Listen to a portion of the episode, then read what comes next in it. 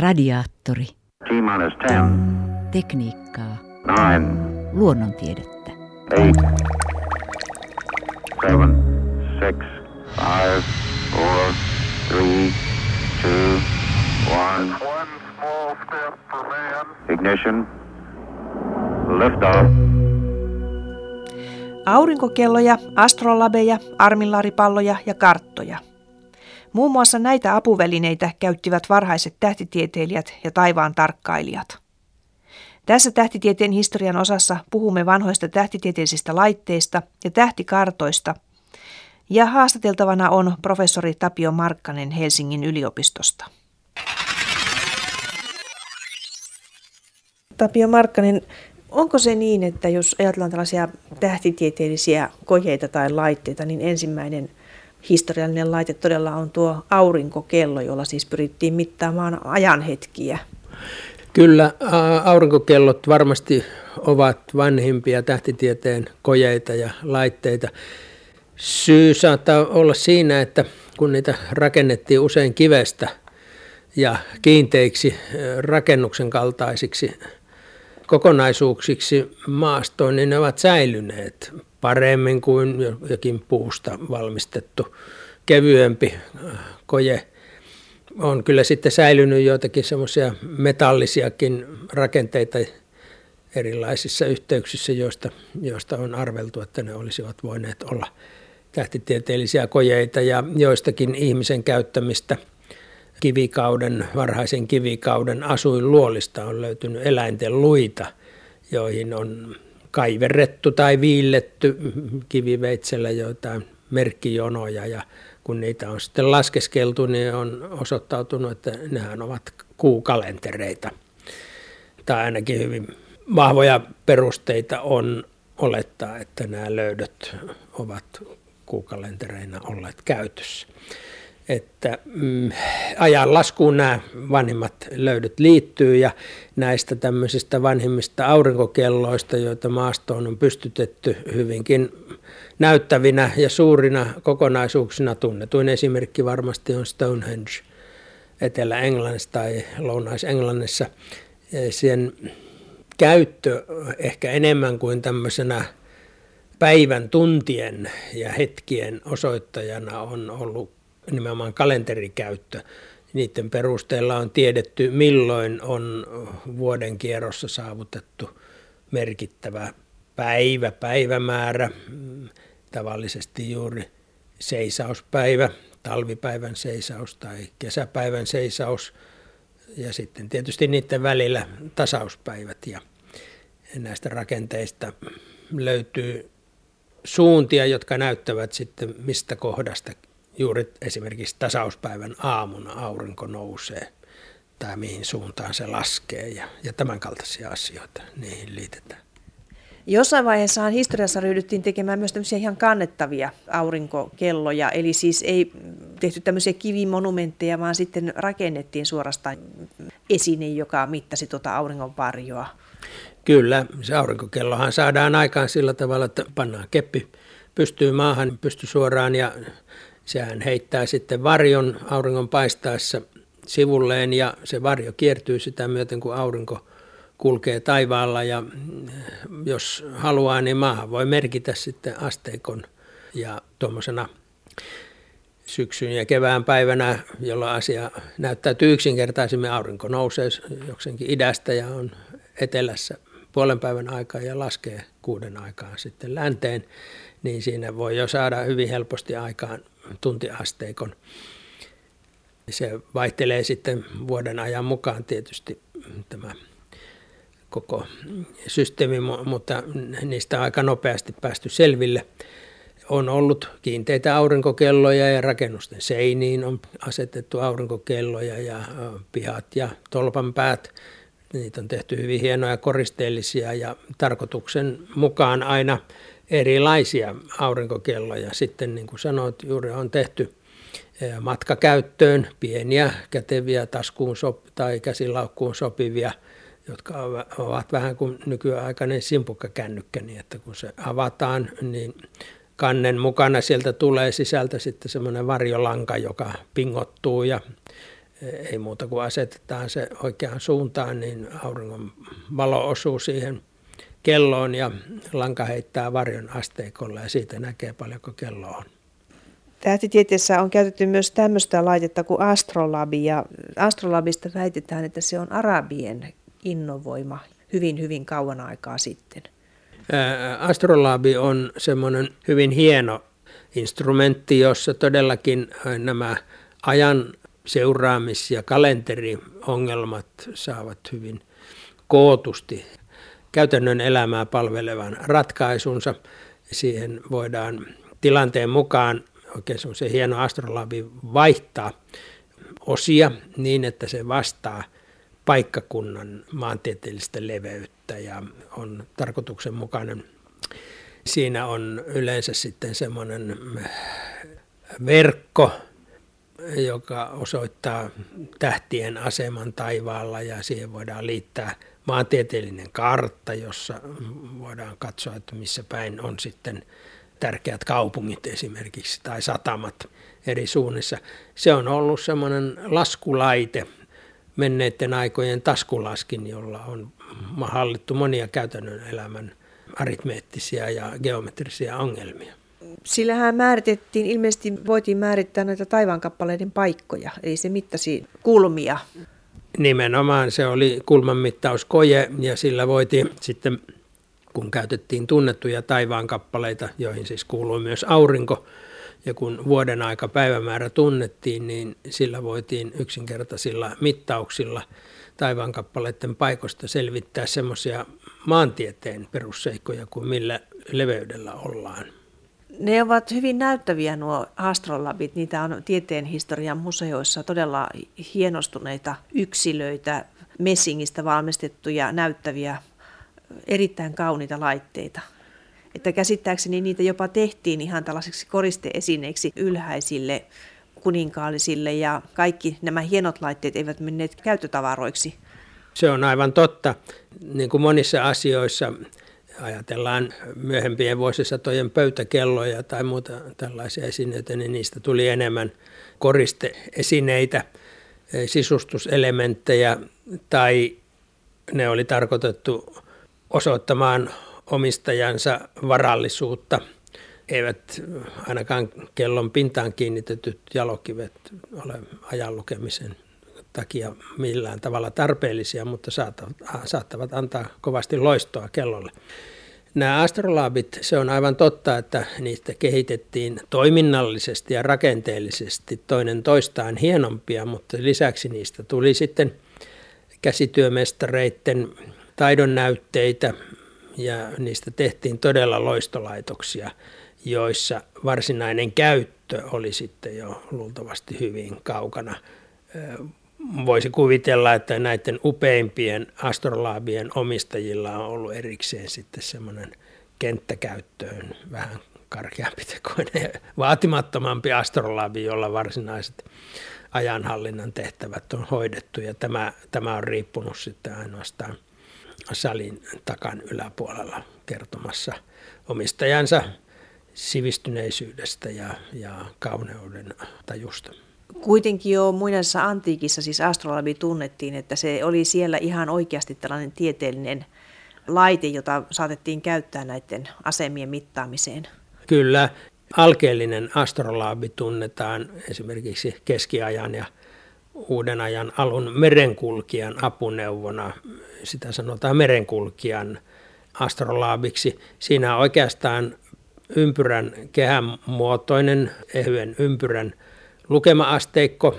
Sen keskipisteessä on sitten kääntyvä suuntalaite, niin jossa on tähtäin.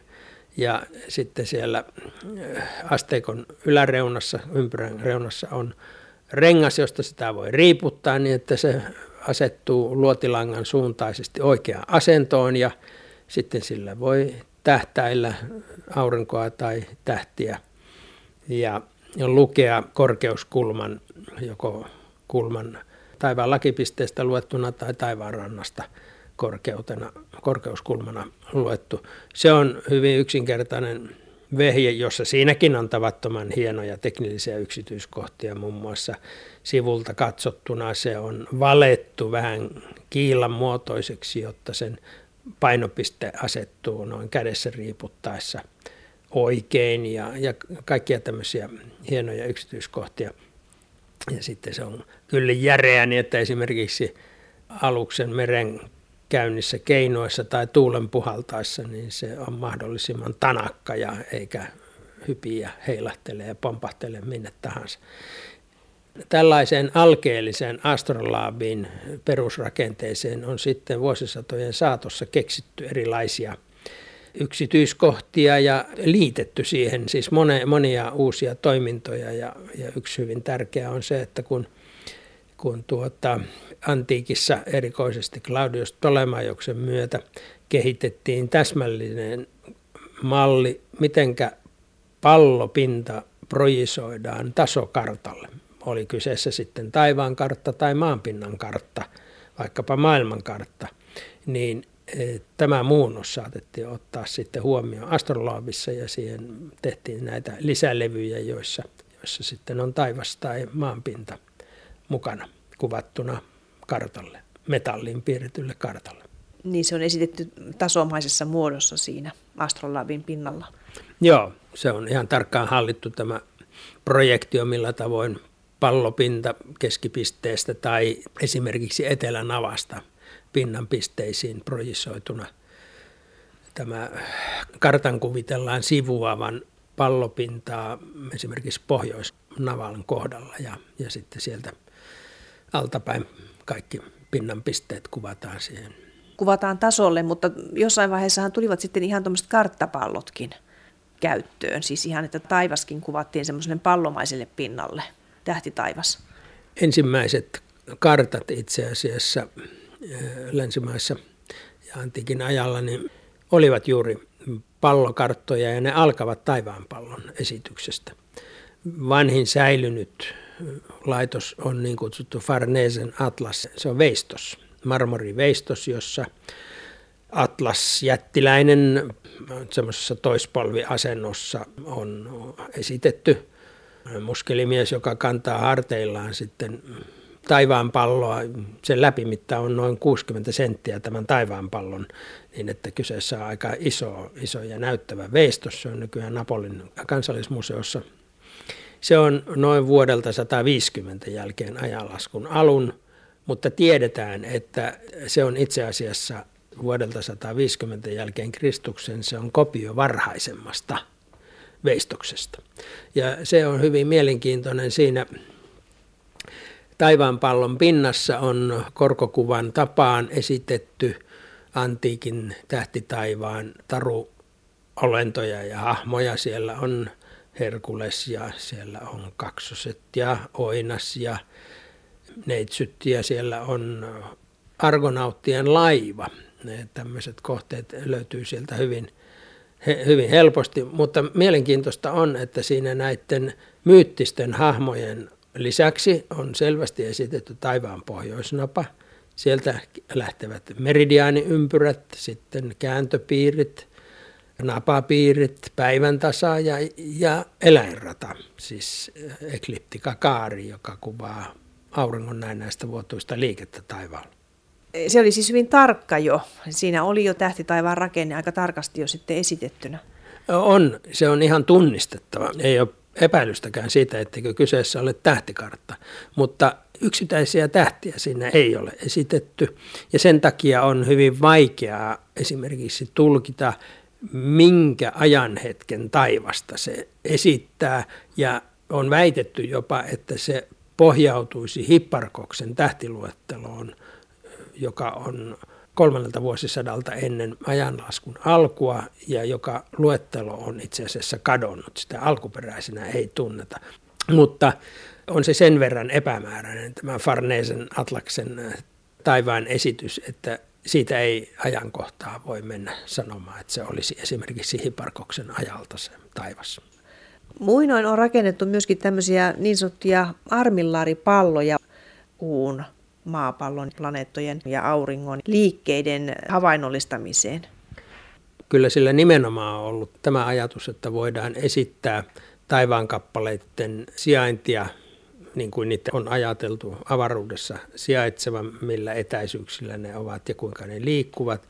Ja tuommoinen armilaaripallohan on rakenteeltaan, siinä on esitetty viitteellisesti taivaan pallo, siis kiintotähtien pallo ja sitten sen sisällä kaikki muut pallonkuoret ja kehät, päivän tasa ja meridiaanit, eläinrata tai ekliptika ja tämmöiset seikat. Niitä, niitähän on olemassa myös kammella veivattavia, jossa se koko järjestelmä lähtee sitten pyörimään ja siinä näytetään, havainnollistetaan se, että miten tämä meidän aurinkokuntamme toimii.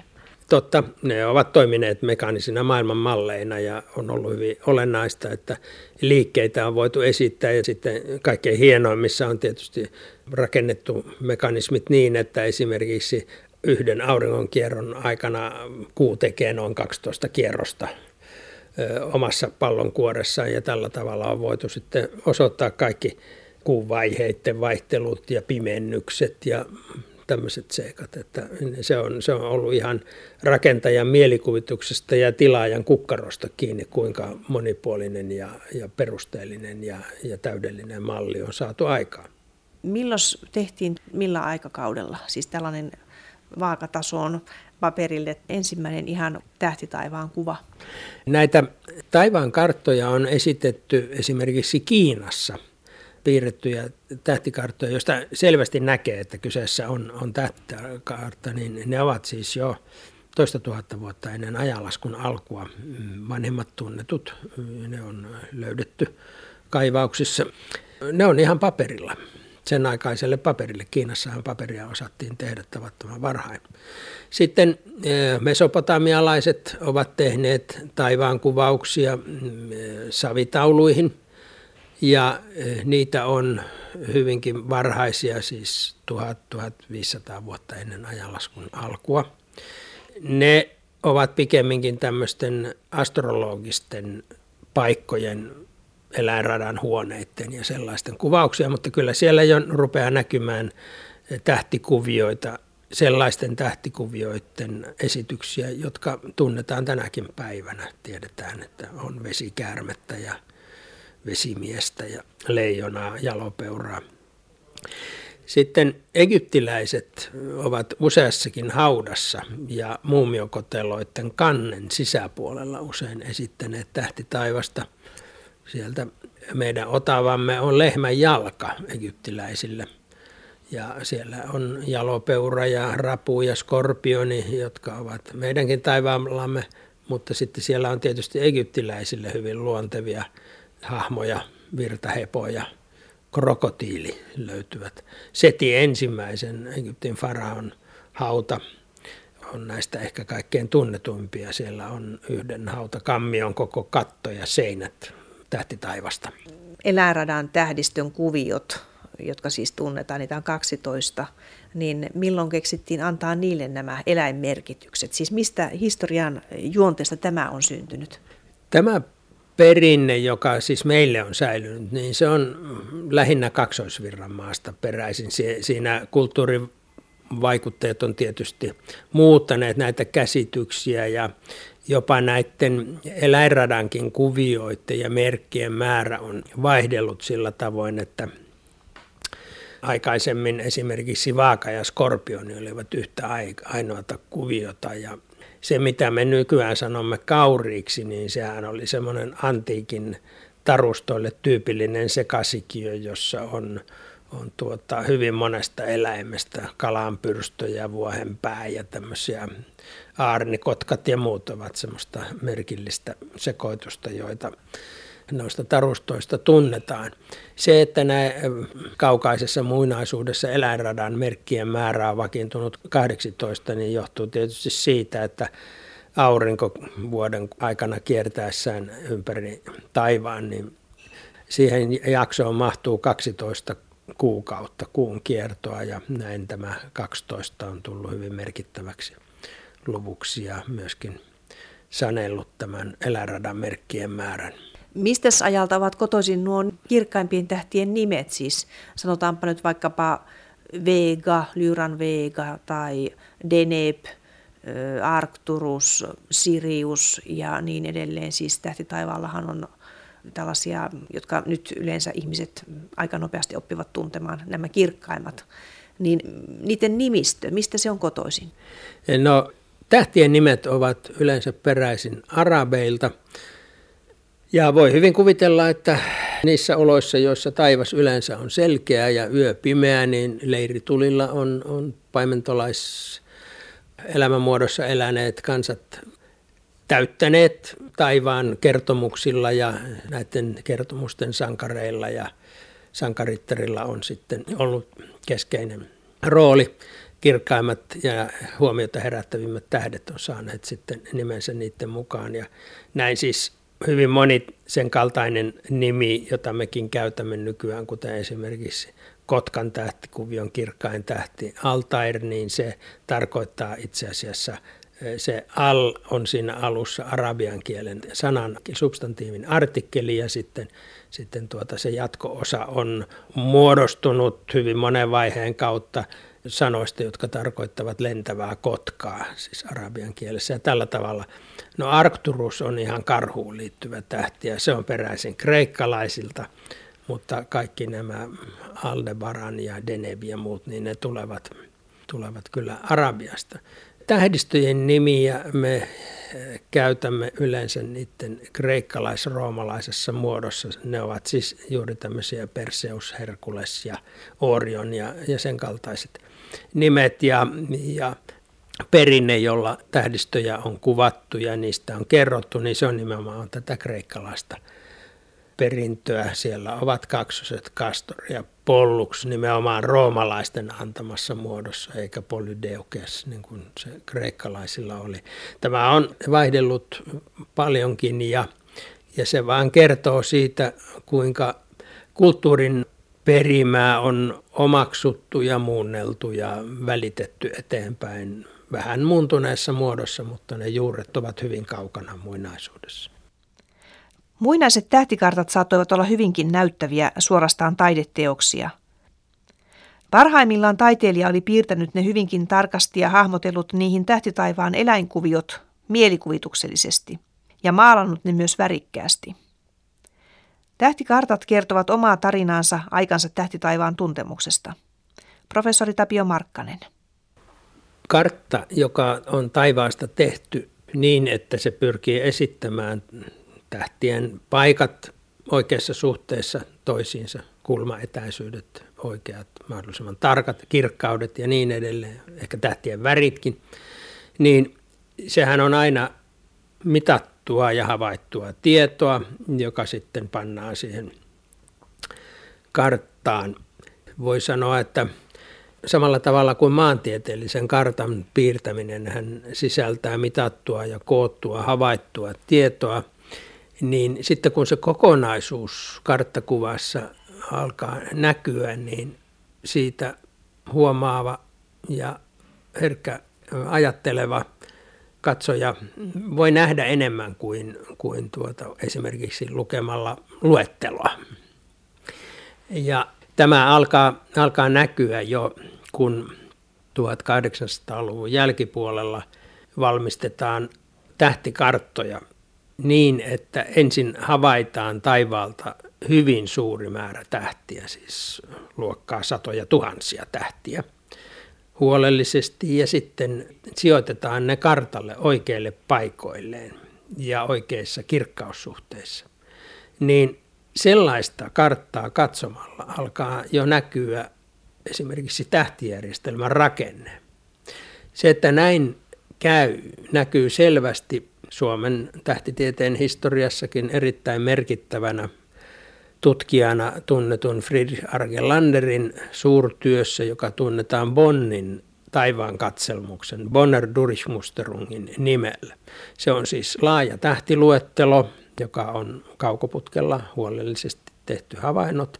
Ja sitten tämän luettelon perusteella on piirretty taivaan moniosainen kartasto niin Argelander tämän luettelon johdanto-osassa kiinnittää jo huomiota siihen, miten tähtien kasautuminen eri taivaan osiin näkyy tässä kartassa.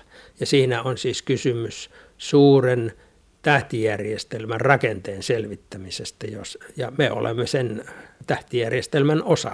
Kyseessä on linnunrata galaksi ja sen lähimpien osien rakenteen paljastuminen.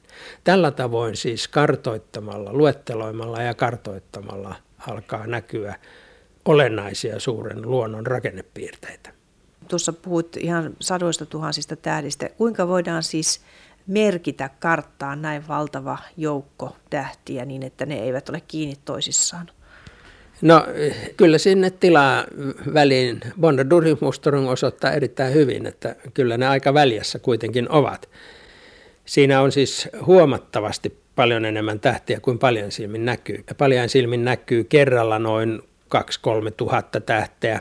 Nelisen tuhatta on vajaa 5 tuhatta tähteä näkyy paljon silmin kaikkiaan koko taivaan tähdet, kun luetaan mukaan, että tämmöinen satojen tuhansien tähtien luettelo ulottuu siis tavattoman paljon heikompiin tähtiin, toisin sanoen paljon syvemmälle avaruuteen. Kuinka monta tähteä tällä hetkellä on lueteltu?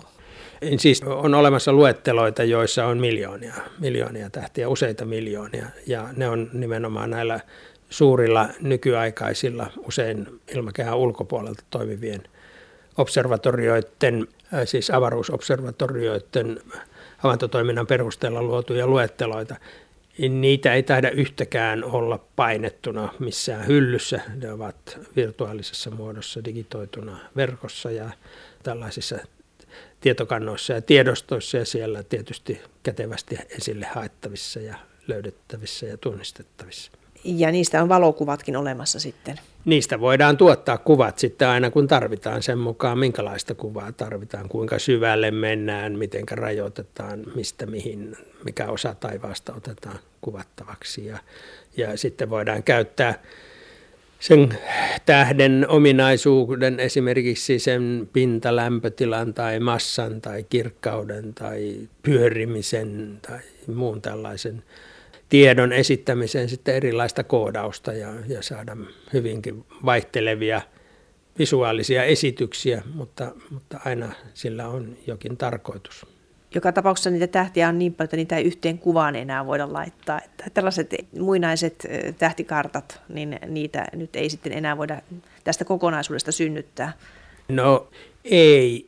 Voidaan tietysti ainakin kuvitella, että kaikki tämä virtuaalinen tieto projisoitaisiin nyt vaikka sitten planetaariokuvun kattoon ja näin, näin luotaisiin nähtäväksi tähtitäys. Näin on vississä määrässä tehtykin nykyään ja, ja siihen on meilläkin mahdollisuudet esimerkiksi Heurakan planetaariossa koko se toiminta perustuu juuri tällaiseen, että on siis pakattu tietokoneen muistiin tieto taivaankappaleiden sijainnista ja kirkkaudesta ja sitten se otetaan – otetaan esille sen projisoinnin kautta. Siinähän on tietysti se hauska piirre, että meidän ei tarvitse välttämättä katsoa sitä aina maasta käsin, vaan voidaan mennä vaikka minne aurinkokunnassa tai linnunradassa ja, ja katsella taivasta, miltä se sieltä käsin katsottuna näyttää. Planetaariossahan voidaan matkustaa tuolla avaruudessa ja katsella vähän eri näkökulmista tuota, miltä taivaan kansi näyttää. Se on nykyään tosiaan mahdollista juuri, juuri tästä syystä, että hyvin suuresta määrästä tähtiä on, on tiedot olemassa ja on kyllin nopeita muunnosohjelmia, joilla se voidaan sitten se havaintopaikan siirtyminen ottaa huomioon ja näyttää, miten näkymä muuttuu matkan myötä. Radiaattori. T-10, Tekniikkaa. 9, Luonnontiedettä. 8, 7, six, five, four, three, two, one. One small step for man. Ignition. Liftoff.